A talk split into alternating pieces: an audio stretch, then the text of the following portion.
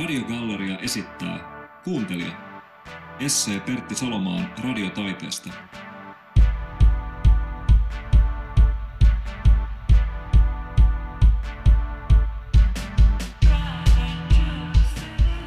Heippa ja tervetuloa. Kauhean kiva kun kuuntelet. Mistä on kyse? No, mulla on tuossa koneella edessäni äh, alkujuonto, joka pitäisi lukea. Mä mietin aluksi vähän semmoista niin kuin Yle Soundia, niin kuin Yle Puhe, hienostunut, sivistynyt, tai sitten joku Yle X, semmoinen puolihuutava, ylikierroksella käyvä teini. No joo, ei ne oikein toiminut. Mä nyt vaan luen tämän niin hyvin kuin mä osaan. Olemme tutustumassa radiotaiteen tekoprosessiin täällä Helsingin Töölön kaupunginosassa taiteilijan asunnossa aivan Finlandia-talon tuntumassa. Ikkunasta voi nähdä presidentti Risto Rytin matematiikan oppikirjan kansikuvaa muistuttavan geometrisen muistomerkin. Ja voipa hyvänä päivänä kadulta bongata myös elävän presidentin, nimittäin viereisessä talossa asuvan Martti Ahtisaaren. Vähävarainen taiteilija ja Nobel-palkittu valtiomies kortteeraamassa rinta rinnan pääkaupungin keskusta-alueella. Sehän on kuin suomalaisen hyvinvointiyhteiskunnan havainnekuvassa. Mutta nyt saammekin kuulla hieman otteita, kun taiteilija siirtyy käyttämään tietokonettaan ja järjestelemään äänitiedostoja korpiemme iloksi. Loppu oli vähän impro, mulla oli siinä vaan, että piste, piste, piste. Mutta totta se oli, me kuullaan otteita, ei mun teoksista kylläkään, vaan Pertti Salomaan, joka oli tämmönen isosydäminen tienraivaaja, radioilmaisun pioneeri. Yle tilasi multa remixin, uusinta version jostain Pertti Salomaan teoksesta. Mutta tästä tosiaan tulikin tämmönen essee, jossa kuullaan näytteitä Salomaan uran varrelta ja asetutaan keskusteluun niiden ajatusten ja teosten kanssa. Mä pohdin samalla myös vähän yleisradiota, kuuntelemisen taitoa ja äänen ihanuutta. Ehkä tää on fanikirje. Tässä nyt tuli vähän pitkä intro. Toivottavasti olette vielä hereillä. Jos ette ole, niin ehkä olitte unen tarpeessa. Ja nämä sanat kaikuu teidän alitajunnassa samalla kun olette taas Ruotsin laivalla. Ja hytin avainta ei löydy. No joo, pistää nyt alkuun kolme klippiä Salomaalta.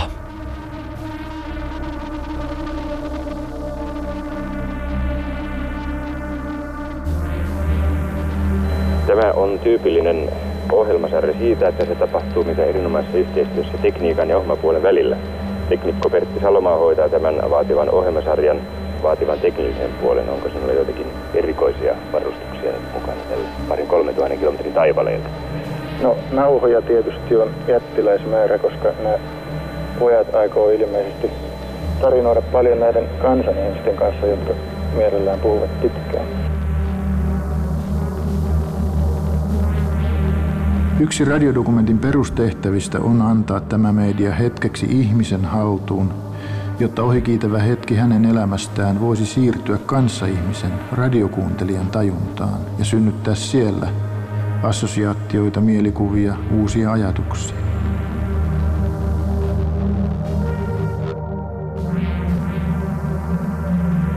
Oli kaunis toukokuun päivä ja olimme matkalla Moristonista Laarniin, tuohon pieneen 500 ihmisen kaupunkiin, jossa runoilija Dylan Thomas asui viisi viimeistä elinvuottaan ja joitakin lyhyitä jaksoja jo aiemminkin. Mukavaa, että jäi tämä perjantai vapaaksi muilta velvollisuuksilta. Mainio tilaisuus tehdä päiväretki runoilijan kotimuseoon. Pieni levähdyspäivä. Ei ohjelman tekopakkoa. Voi ottaa löysästi, niin kuin tavalliset ihmiset.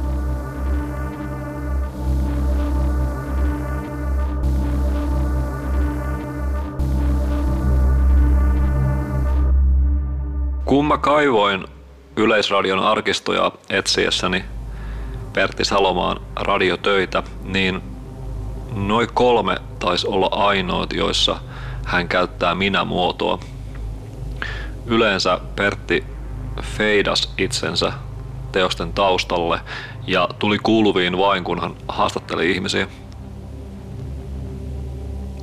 Tuossa ekassa klipissä Salomaa matkustaa läpi Suomen tekemässä live-ohjelmia.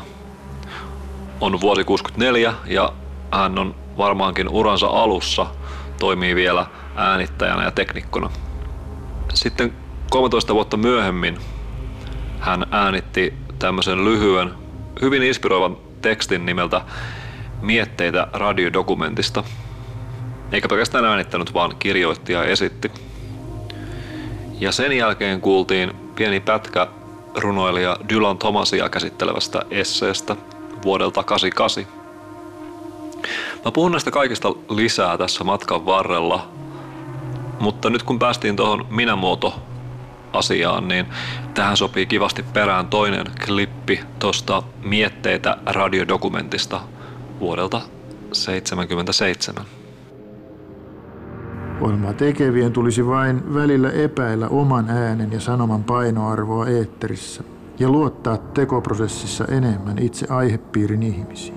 Pääasia on ohjelmaa tekevien ja myöskin sitä kuuntelevien ihmisten aistien herkistäminen. Ääniä tulee lähestyä rakkaudella ja kärsivällisyydellä, jotta ne asettuisivat näkemyksesi valjaisiin.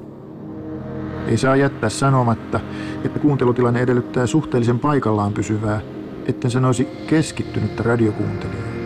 Tämä siksi, että eläytymismahdollisuus voisi toteutua ja silta kuuntelijan ja tekijöiden väliin syntyy. Onnistusta tarvittaisiin siis molemmin puolin. Vaikeusasteen nostaminen eetterimatkan kummassakin päässä voisi vaikuttaa siihen, pääsemmekö irti studioradiosta kohti ihmisen radiota. Toinen yhdistävä tekijä näille tähän asti kuuluille näytteille on kansa. No joo, tässä meni pari päivää välissä. Mun ääni kuulostaa seuraavaksi vähän erilaiselta. Tai no, kuulostaa se nytkin. No joo.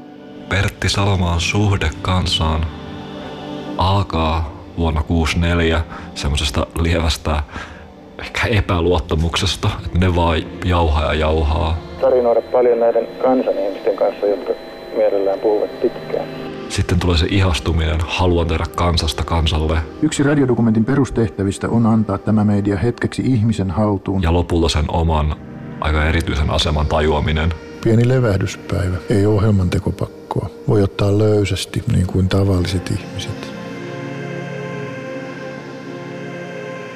Ongelma siinä ihmisen radiossa ja siinä yleisradion kansantehtävässä on siinä, että se kääntyy helposti konservoinniksi, vahtimiseksi, suojelemiseksi, kategorioiden ylläpidoksi. Ihminen laitetaan laatikkoon ja sitten sitä laatikkoa teipataan kasaan taiteella.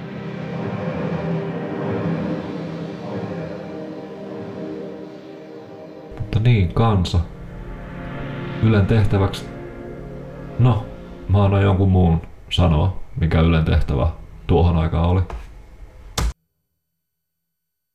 Eremitaassin hallintosiivestä, kauniiden tyylihuonekalujen ja taidokkaiden malakiittiveistosten koristamasta työhuoneestaan lähtee mukaamme Vitali Aleksandrovich. Мы думаем, что главный долг нас, вот, музейщиков, как мы говорим, главный основной долг музея – это э, сохранить связь времен, связь поколений. Kas me museoväki ajattelemme näin? Meidän tehtävämme on säilyttää sukupolvien välinen side. Meidän on annettava uusille sukupolville mahdollisuus tutustua siihen, mikä on parasta menneiden polvien työssä, niin henkisen kuin aineellisenkin sivistyksen piirissä.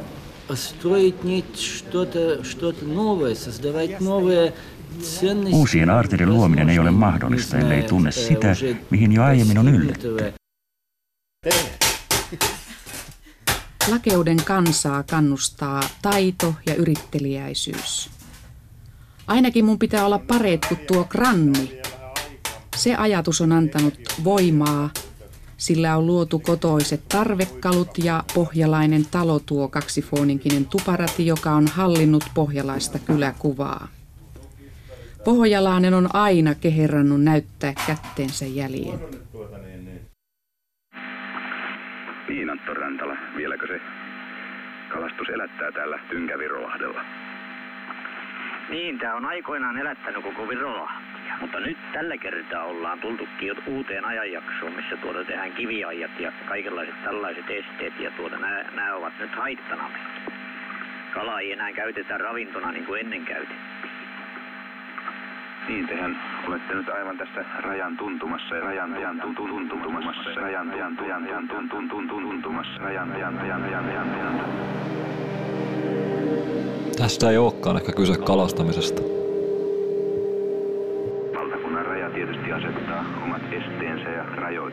Myöskin kalamiehelle. Niin, se on, se on aivan, aivan luonnollista niin, että kun valtion rajat tulee lähelle meitä ja, ja meidän liikkumatila pienenee,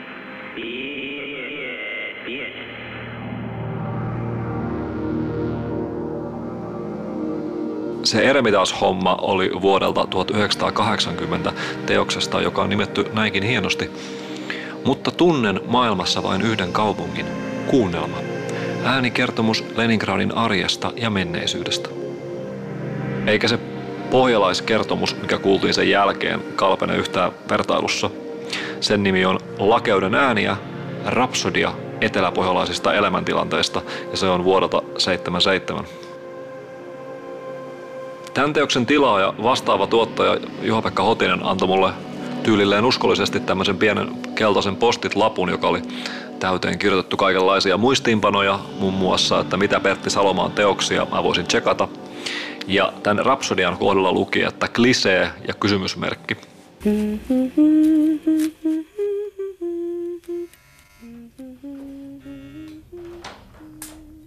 Tänäkin päivänä pohjalainen lähtee.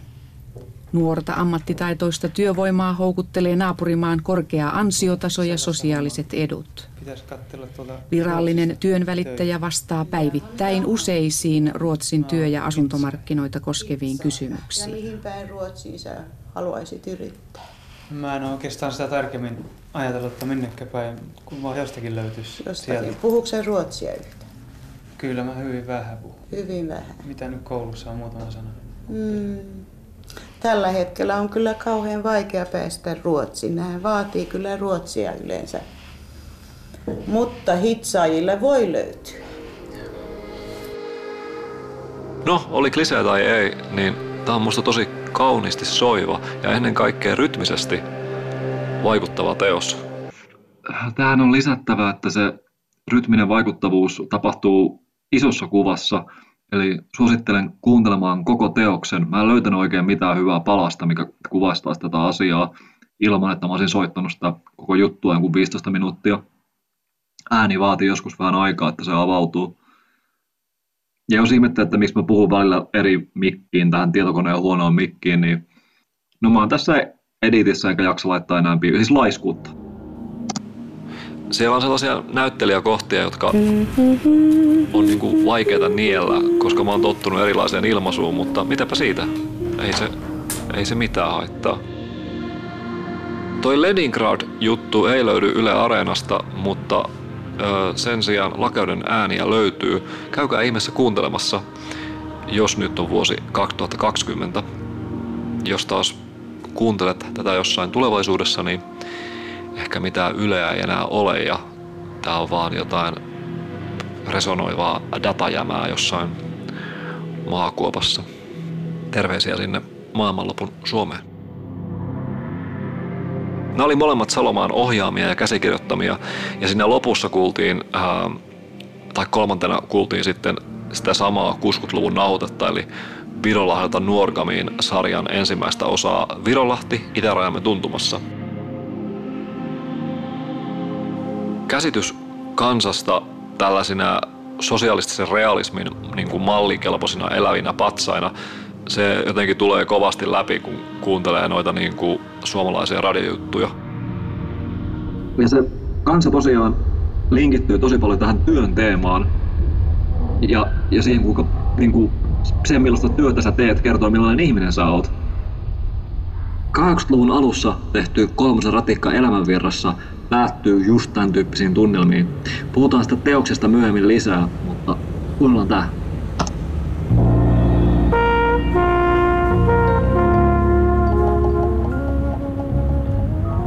Synnyt, kuolet. Mitä sen välissä on? Se on elämäsi. Mitä elämäsi on, sitä olet itse. Mitä itse olet, sitä on työsi. Mitä työsi on, sen sanovat jälkeen jäävät. Siksi älä huolehdi, vaan elä elämäsi työsi tehden.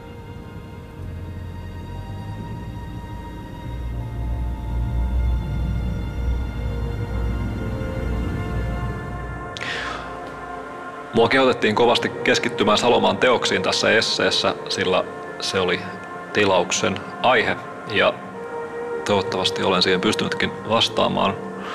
Mutta osittain Pertti Salomaan uraa on vaikea hahmottaa ajattelematta yleisradiota. Siinä jännä ristiveto. Meillä on tollanen Salomaan kaltainen lahjakas empaattinen tekijä, mutta sitten samalla tämä kaikki tapahtuu siellä Ylen sosiaalista realismia lähentelevän kansanpetissin keskellä. Neuvosto Suomen aika menee aika yksi yhteen Salomaan uran kanssa.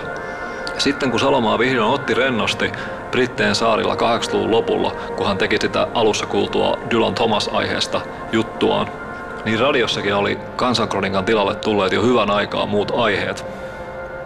En tiedä, ehkä Pertti vaistos tästä jotain. Voi tietenkin arvutella, että mihin suuntaan Salomaan ura olisi sitten mennyt, jos hänellä olisi vielä päiviä riittänyt. Mutta toi, kenen tarinoita kerrotaan ja mitä, minkälaista mielikuvaa niillä tarinoilla halutaan luoda ja kenestä, ne on mm, jotenkin herkullisia kysymyksiä, sillä vasta nyt 2010-luvun lopulla on äänitarinoiden kontrolli alkanut livetä Yleisradion otteesta. Radiotaidetta ja dokumentteja alkaa hiljalleen tehdä myös kaupalliset toimijat ja harrastajat. Se ei ole siis enää pelkästään valtiollinen taidemuoto. Tuotantovälineet on marksilaisittain otettu haltuun. Ja näin dokumentin tiellä astutaankin rehellinen askel eteenpäin, kun ohjelman esiintyjästä tuleekin tietämättään sen tekijä.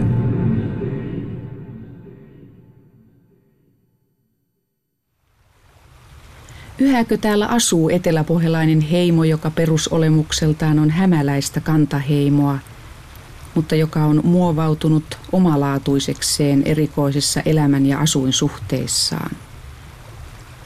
Maakunta, joka on meidän historiassamme vanhempi kuin valtakunta, jossa on eletty omaa elämää jo silloin, kun mitään koko maata yhdistävää keskusmahtia ei ole ollut olemassakaan.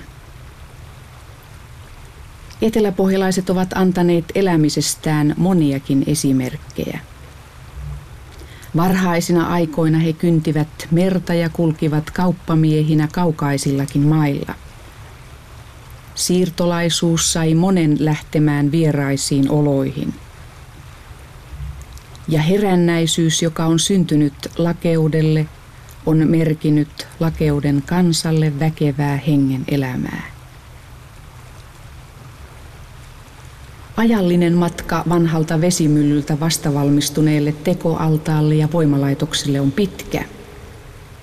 Molemmat silti löytyvät saman joen varrelta. Yhä jauhaa vuosisatainen vesimylly isäntämiehelle puurojauhoja.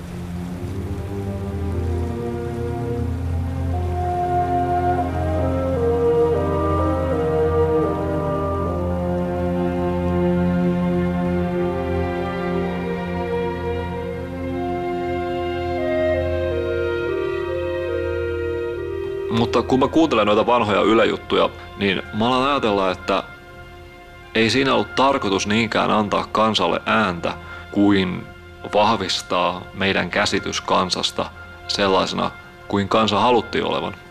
Kalastaja on kalastaja ja, ja hänet otetaan ääneen vain, jotta voitaisiin tuottaa tämmöistä tarkkaan rajattua puhevirtaa kalastamisesta.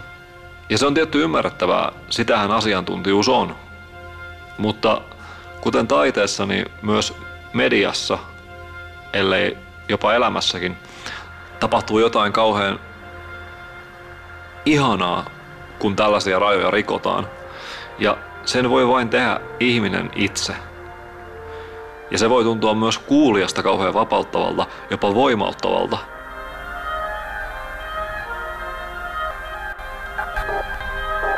Mennään eteenpäin. Mennään Pertin työkaluihin. Ostin sitten tuommoisen verenpainemittarin ja rupesin kavereitakin niitä mittaamaan. Me oltiin tuo luottamusmieskurssilla tuo Vääksyssä ja siellä oli saaristo, saariston sähkömies Putkonen sanoi, että mittaapa häneltäkin. No mä mittasin ja mä sanoin vaan kylmästi, että lääkäriin.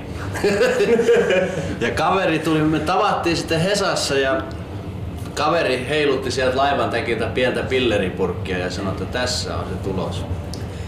Ja sitten hän rupesi siellä laivassa tonkimaan noita lääkärin todistuksia ja katsottiin, tai hän katsoi sieltä, niin kaikilla oli 80 kautta 120. Eihän se voi olla mahdollista. Ei, ei niin yksilöllisiä tai samanlaisia ihmisiä voi ollakaan. Ja hän meinasi niin mitata sitten laivan porukalta, mutta ei ne hyväksynyt sitä.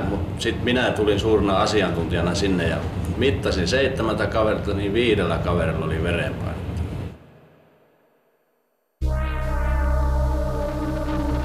Nämä jäämurtajalaivan työntekijät ei puhu vaan siitä, mitä olettaisi. Niin kuin, että onko laivalla yksinäistä, onko työ kovaa ja niin edelleen.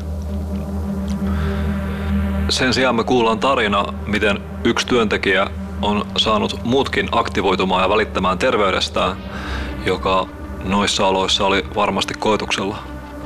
Tämä oli Jäämurtuu-teoksesta vuodelta 1976. Se oli Pertin läpimurtoteos. Voitti palkintoja ja on kuultu useasti täällä Ylellä uusintana. Tässä on just se taito luoda se tilanne, jossa ihmiset ää, avautuu kukkaan. He voivat olla oikeastaan ihan mitä vaan, eikä pelkästään edustaa sellaista etukäteen annettua roolia. Työtön, pankkiiri, kalastaja, mies, nainen. tai muun sukupuolinen. Vaan olla paljon muuta kuin vaan joku aika helvetin ahdistava kategoria. Tai no kenelle se on sitten ahdistava, kenelle ei.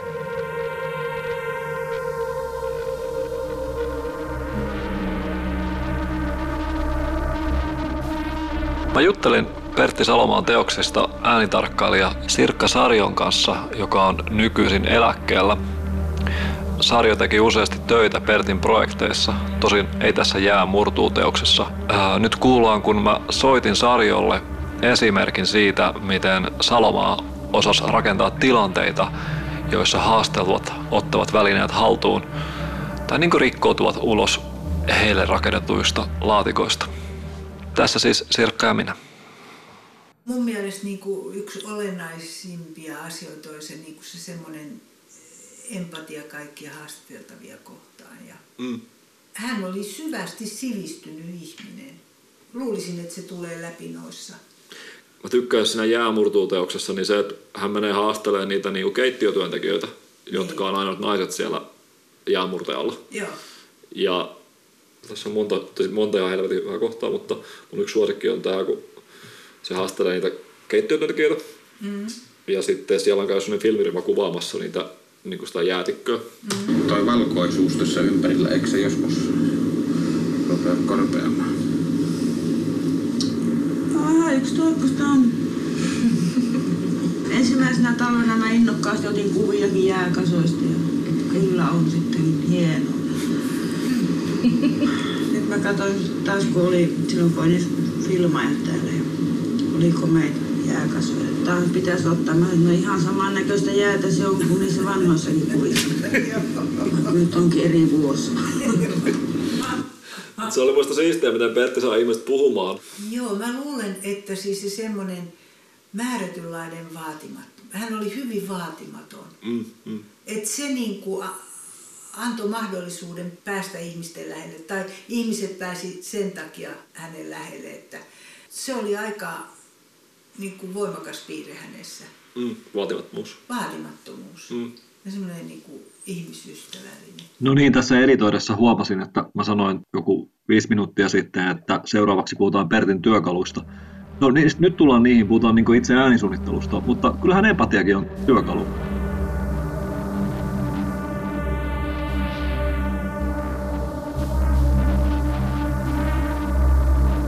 Jää murtuu on aika vaikuttava teos mun mielestä. Erityisesti noiden herkästi tehtyjen haastattelujen osalta, mutta myös äänisuunnittelultaan. Pertti Salamaalle tuntui olevan tyypillistä yhdistää isoja äänitehosteita, niin kutsuttua puhdasta ääntä, eli yleensä jotakin suht tasasta äänimaisemaa, tällaiseen sinfoniseen musiikkiin. Tällaisesta tulee väkisinkin mieleen elokuvan keinot, jossa varsinkin nykyään musiikki ja äänisuunnittelu sulaa yhteen. Koska leffassa pyörii se kuva päällä, niin siinä ei tule ehkä kiinnitettyä niin paljon huomiota äänen väriin ja sointiin, jolloin niitä muokkaamalla voidaan radion puolella tehdä enemmän. Salomaa puhuu tästä mietteitä radiodokumentista esseessään, jota jo tuossa tämän homman alkupuolella kuultiin. Ja hän käyttää tätä Jää murtuu teosta esimerkkinä. Olihan se valmistunut sopivasti vuotta aiemmin kuin nämä mietteet, eli 76. Mä laitan nyt palasen noista mietteistä soimaan ja pistään siihen perään vielä lisänäyte Jää murtuu teoksen äänisuunnittelusta. Jälkimmäisen kohdalla voitte kiinnittää huomiota siihen, miten tunnetilat limittyy ja vaihtuu. On haastateltavien sanoja jäänmurtajalta, siihen perään Olavi Virtaa, sitten helikopteria, jotain tajanomasta synteettistä huminaa, siihen pilotin haastattelu ihan toisesta aiheesta. Toi on niin... Mm. Kuunnellaan. Puhdas ääni. Kiivailen mielelläni, että jokaisella puhtaalla äänellä on tietty määränsä itseisarvoa. Toisaalta on ymmärrettävää, että niin sanottu puhdas ääni on monille outo. Siitä tuntuu puuttuvan kiinnekohtia. Ehkä tuo johonkin kuulumisen tarve, mikä tekisi olomme turvaisaksi.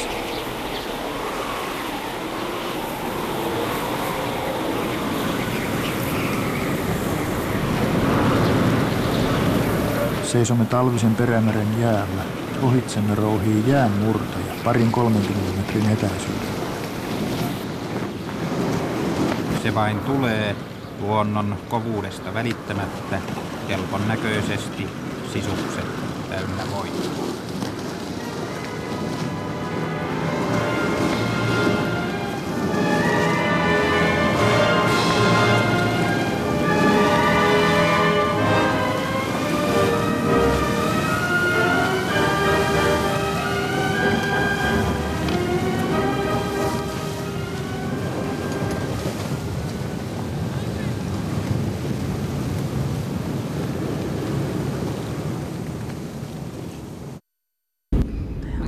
Tunteeksi lapset äitiin vielä, kun on kauan ollut pois.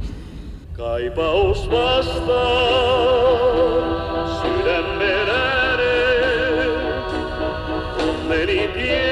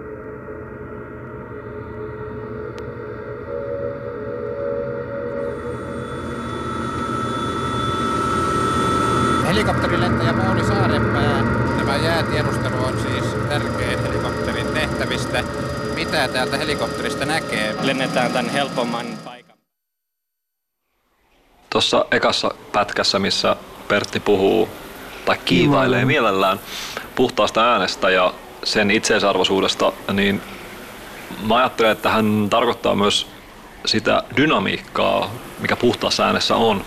Jos just käytetään jotain äänimaisemaa, niin siellä voi olla kovia ääniä ja hiljaisia ääniä. Se jo siinäkin mielessä soi ikään kuin sinfonisesti, sen dynamiikka ei ole tasainen. Ja me puhuttiin Sirkka Sarjon kanssa noista dynamiikka-asioista. Kiinnititkö huomioon näissä teoksissa siihen, että se sisäinen dynamiikka on aika kova? Kiinnitin, ja sehän on tosi, ja sit kun mä oon suuri kompressoinnin niin kuin ystävä, tai ehkä mun oma estetiikka on semmoista, että mä tykkään asua aika lytyssä ja siellä niin kuin äänet, äänet niin kuin taistelee tilasta. Joo. Ja mä siis tykkään samaan aikaan tosi paljon tämmöistä hengittävästä äänestä. Joo, ja siis niin kuin me keskusteltiin, mä muistan tästä, mm. mä olisin ehkä mielellään niin kuin niitä matalia vähän nostanut, mm. niin tota, mä ymmärsin niin, että nimenomaan sillä, että kuulija joutuu nostamaan sen perustason riittävän korkealle, että saadaan ne tunneelämykset sillä, mm. Sillä vahvalla äänellä sitten, sitten kun se on tarpeen. Mm. Et muuten siitä jää se tunne pois silloin, kun se dynamiikka on kauhean prässätty. Mm. Miksi mä tykkään sitä tästä kompressoidusta äänestä on se, että musta tuntuu, että siinä menee, se on sillä tietysti myös niin immersiivistä, että se, niin kuin, se muistuttaa aika paljon kaupungin äänimaisemaa, että siinä valuu semmoiseen tiettyyn, niin kuin, mä en tiedä mitä mä käyttäisin. Ehkä no, mä, tiedän, mä ymmärrän joo. mitä se tarkoittaa. Että se on vähän semmoinen suihku. Juu, niin kuin. joo, joo, joo. Sehän on tätä aikaa. Mm. Et sitä tulee kuin kaurapuuroa korville mm. koko ajan. Tässä vaiheessa muuten voisi ehkä sanoa sanasen siitä, että kun mulla on tässä aika paljon kaikkea No mulla on tässä musiikkia taustalla. Mä oon käsitellyt mun puhetta, hakenut tiettyä sointia siihen. Ja joku sanoa, että esimerkiksi arkistomateriaalien taustalla äänen käyttäminen tai muutenkaan niin lisää musan käyttäminen, että se vie jotenkin väärään suuntaan tai se tuo niihin materiaaleihin sellaista, mitä niissä ei alun perin ollut. Mulle ne on samanlaisia työkaluja kuin valokuvaajalle joku väritasapainon säätäminen tai kirkkauden säätäminen, kontrasti. Eli mä mietin, että mitä mä haluaisin korostaa tai millaista emotionaalista tunnepuolen niin nostoa tai muuta mä haluaisin niille klipeille tehdä. Eihän mikään äänite ole mitenkään, ei, siitä ei ole olemassa mitään aitoa versiota – jos mä äänitän kadulta ääntä, niin mun pitää soittaa se jostain, ja se kuuntelun tilanne määrittää sen, miltä se kuulostaa. Mä en yksinkertaisesti usko semmoiseen ajatukseen, että äänen voisi jotenkin presentoida, esittää puhtaana. Kun olin ekan kerran Ylen arkistoja pläräämässä, niin mä mietin, että pakkaako se arkiston esikuunteluohjelma niitä äänitiedostoja jotenkin, koska ne kuulosti tosi oudolta, vähän niin kuin huonolaatuisilta. Mä laitoin mun kuulokkeet mun mikrofonin ympärillä ja nautin sitä esikuuntelua. Tosiaan tämä ei ole mikään ääniarkeologinen löytö, mutta mä koitan tässä nyt viedä teitä sinne tilanteeseen, kun mä oon siellä Ylen avokonttorissa kahvioveressä tärisemässä ja koitan kuunnella menneisyyttä ja ymmärtää sitä ja mä en edes tiedä, mitä mä oikeastaan kuuntelen.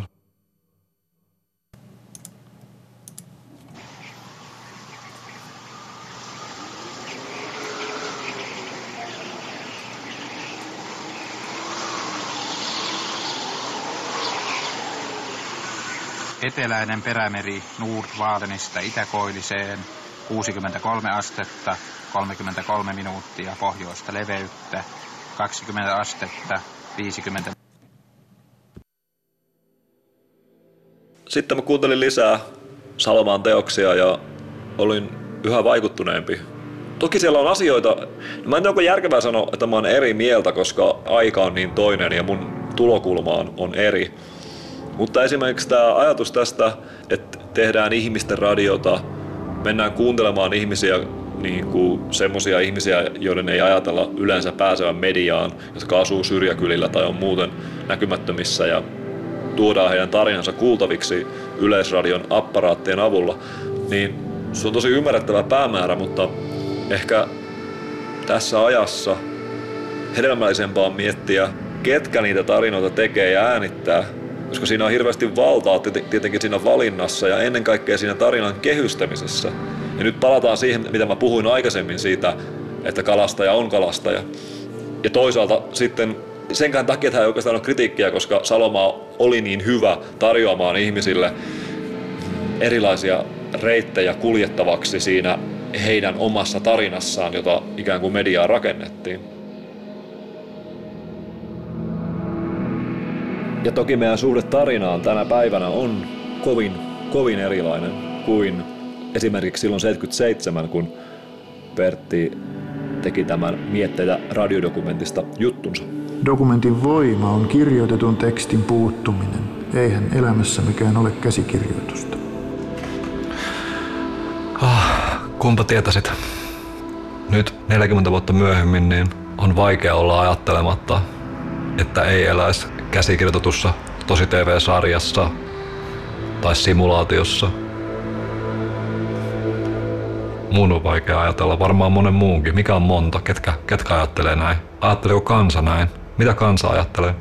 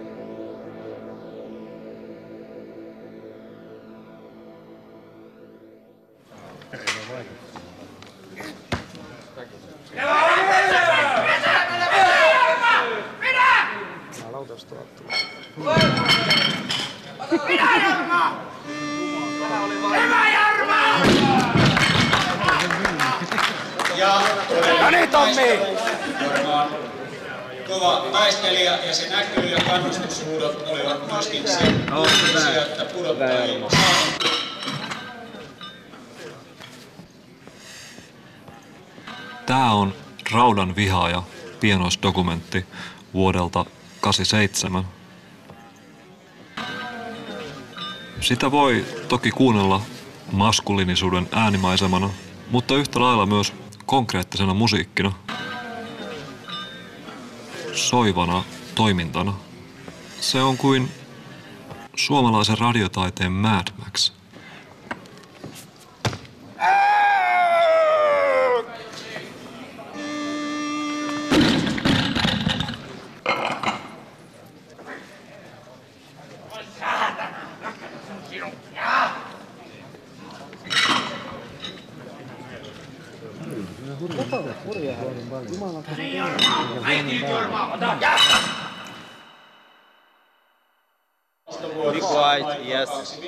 he must press it the bar something to the backward side from the start. Yeah.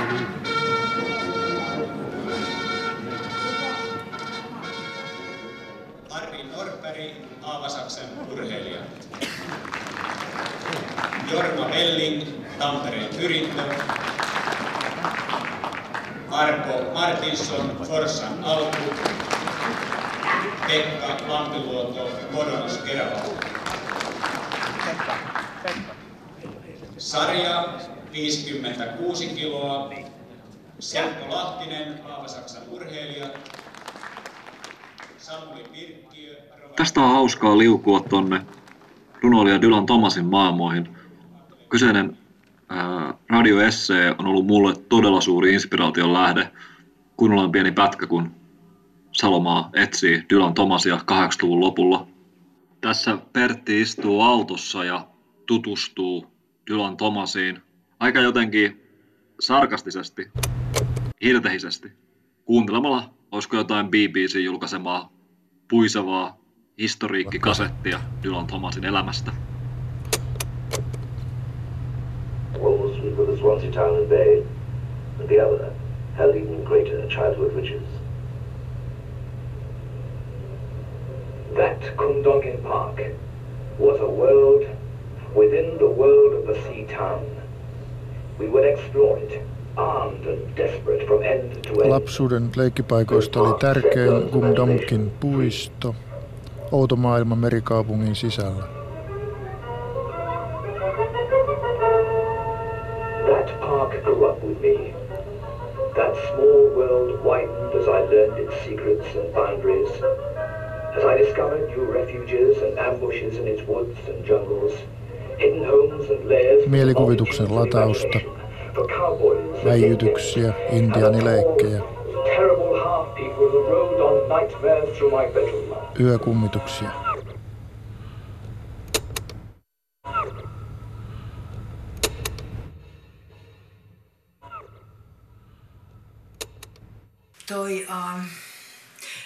sellainen mulla tuli mieleen kans, kun mä noit kuuntelin, mm. että tota, sinne mahtuu ihminen mukaan.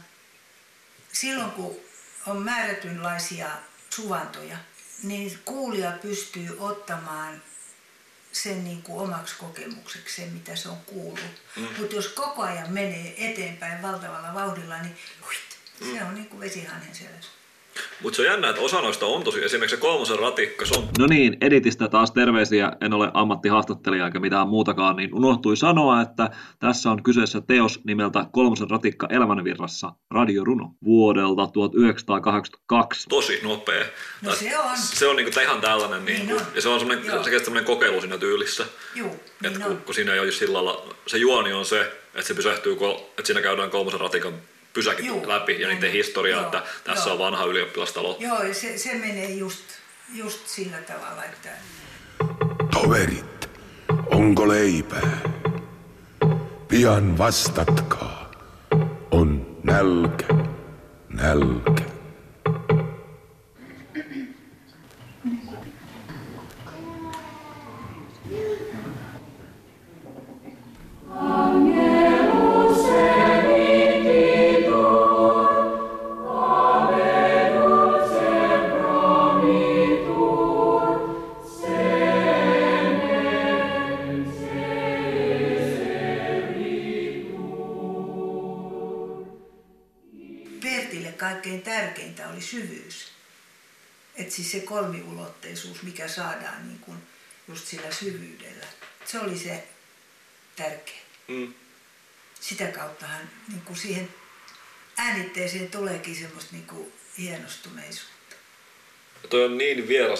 Niin kuin tämän päivän radiossa, Niin. että joku käyttäisi niin kuin syvyyttä niin kuin jonkunlaisena parametrina tai asiana. Niin. Ja sitten liittyen tuon syvyyteen, niin se mihin mä kiinnitin huomiota, no voidaan kuulla sitä pian. Tai itse kuunnellaan heti. Siinä on tota, äh, tässä nyt, niin, täällä on mun sirkkadokumentti.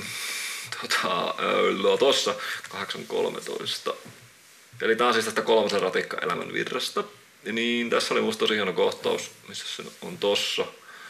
Öö, tässä on ekaksi ollut tätä ää, Arni Savusen aika tämmöistä Toverit, onko leipää? On nälkä, nälkä. Mut sitten tää.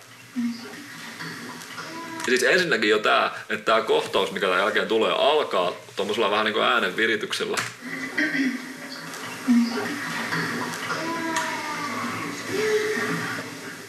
Ja sitten lähtee tää kuoro. Siis sekin on niin poikkeuksesta on jätetty toi alku, toi köhähdys ja toi. Mikä to, joka tuo sen tunnelmaan, sehän tiputtaa kuulijan, jos sitä kuuntelee. Että okei, me ollaan jossain, jotkut tekee jotain. Ja tää ei, ole, tää ei ole pelkästään musiikkia, vaan sitä myös niinku esityksen, mikä on musta ihanaa. Ja tilanteen. Vie siihen tilaan. Niin, vie siihen tilaan. Ja just se kuljettaminen, Joo. niin täällä on tosi paljon ihan siis... Ää, mutta jatketaan tota, vielä siis tuossa tuossa tuota kuoroa. Hyppää, hyppää vähän.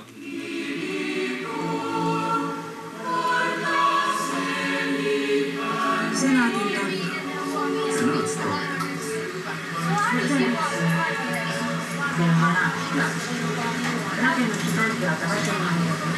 Tässäkin niinku, tavattiin tosi paljon kuuntelijoita keskittymistä, että tämä ei kuulosta vaan hälyltä. Niin. Että se lukee sieltä, se kuoro feidaa, samaan aikaan se ratikan äänimaisema. Joo, Mut joo si- siinä on jotain, jotkut istuu siinä. Ja... kyllä ja puhuu ja sitten Niin, joo. joo. joo. Mi- Miksi tämä on musta kiinnostava pätkä? On se, että tässä ei oikeastaan varsinaisesti ole mitään etualaa. Tiedätkö, tässä ei ole sillä lailla, niin kuin jos miettii sitä perinteistä äänikerrontaa, että nyt kun mä puhun sulle tai me tässä puhutaan, niin sitten tässä on taustalla, jos mä kalattaisiin ikkuun, ja vähän kaupunki äänimaisemaa siellä. Mutta se olisi niin taustalla ja me oltaisiin etualla. Ja meidän puhe on kaikkein tärkein ja se muu on niin kuin vaan semmoista kivaa koristetta. Mm, mm. Mutta kun tässä ei ole sitä, siis tää on, niin, kuin, tää on niin, kuin niin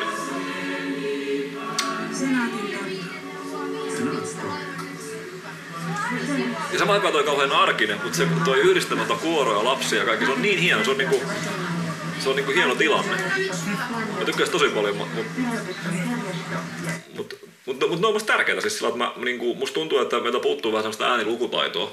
Niinku, et, et, ja mä väitän, että nämä teokset toimis monille ehkä vielä niinku paremmin että nämä on niinku valintoja, että jos sattumaa tai joku niinku paska äänitys ratikasta, Aivan, tiedätkö? joo, joo. Että tästä on nyt unohtunut se kertoja tai, tai tapaa jotain taustahälyä kahden kohtauksen niin näyttelijän puheen ja jonkun toisen Joo. kohtauksen välillä. Joo. Musta tuntuu, että tuommoiset tulisi helpommin niin sanomista nykyään, että mikä, mitä tässä tapahtuu, että tästä tajua mitään. Niin, niin, joo, joo. Ja, ja, ja kun niin kuin kaikki pitäisi ymmärtää. Niin just, niin. Se, Niin. Se, se, se on just mitä maan takaa. Niin, mutta kun se puhutteleekin tunnetta. Mm. Mm.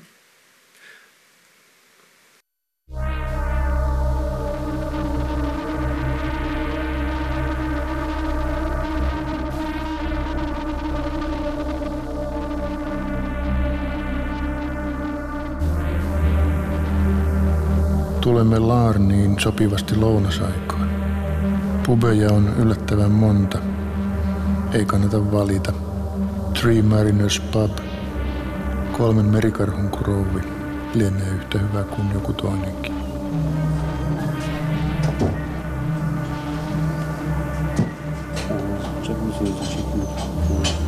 Emme heti huomaa haavoitunutta miestä, joka nojailee baaritiskiin.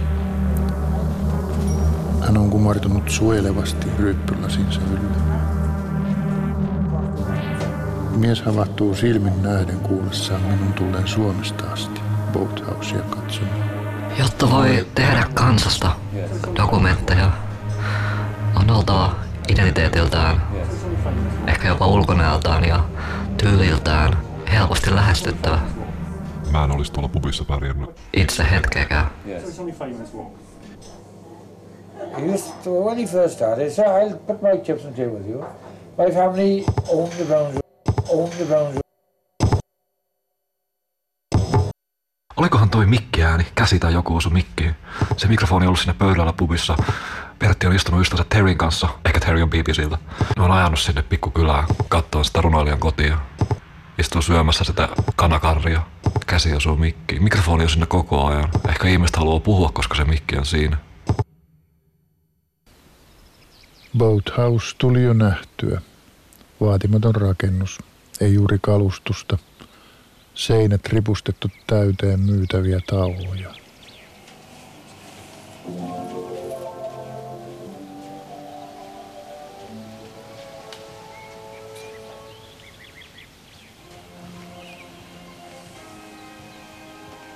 Elämäkerta-videon kuvanauha lähtee siellä taas kertaalleen pyörimään, ties monennenko kerran. Nauha on niin kulunut, että vastaanotin on säädetty melkein sävyttömäksi, jottei kuvien säteily kävisi vierailijoiden silmiin.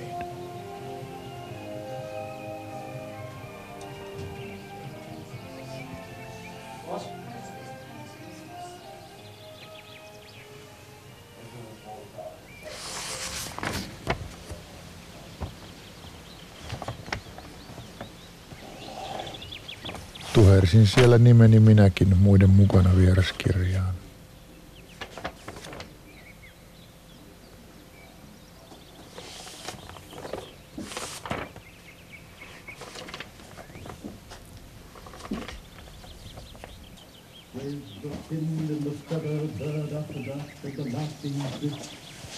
That's voice of Thomas. That's the voice of Pertti, Thomas. That's the voice of Thomas. That's the voice of Thomas. That's the voice of is it? That's the voice of Pertti, is it? Se on Pertin ääni, eikö ookin?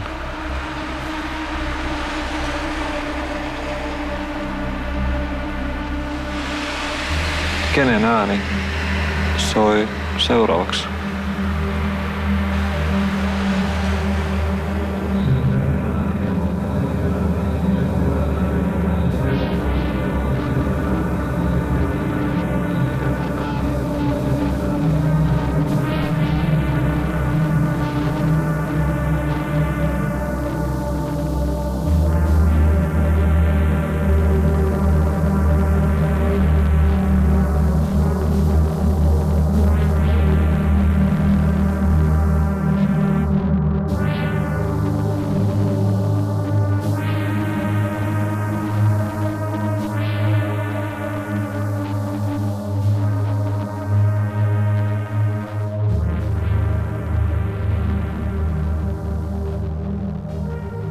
Tekijänä ja äänessä Kim Moodik, haastateltavana Sirkka Sarjo, tuotanto, radiogalleria Juha-Pekka Hotinen.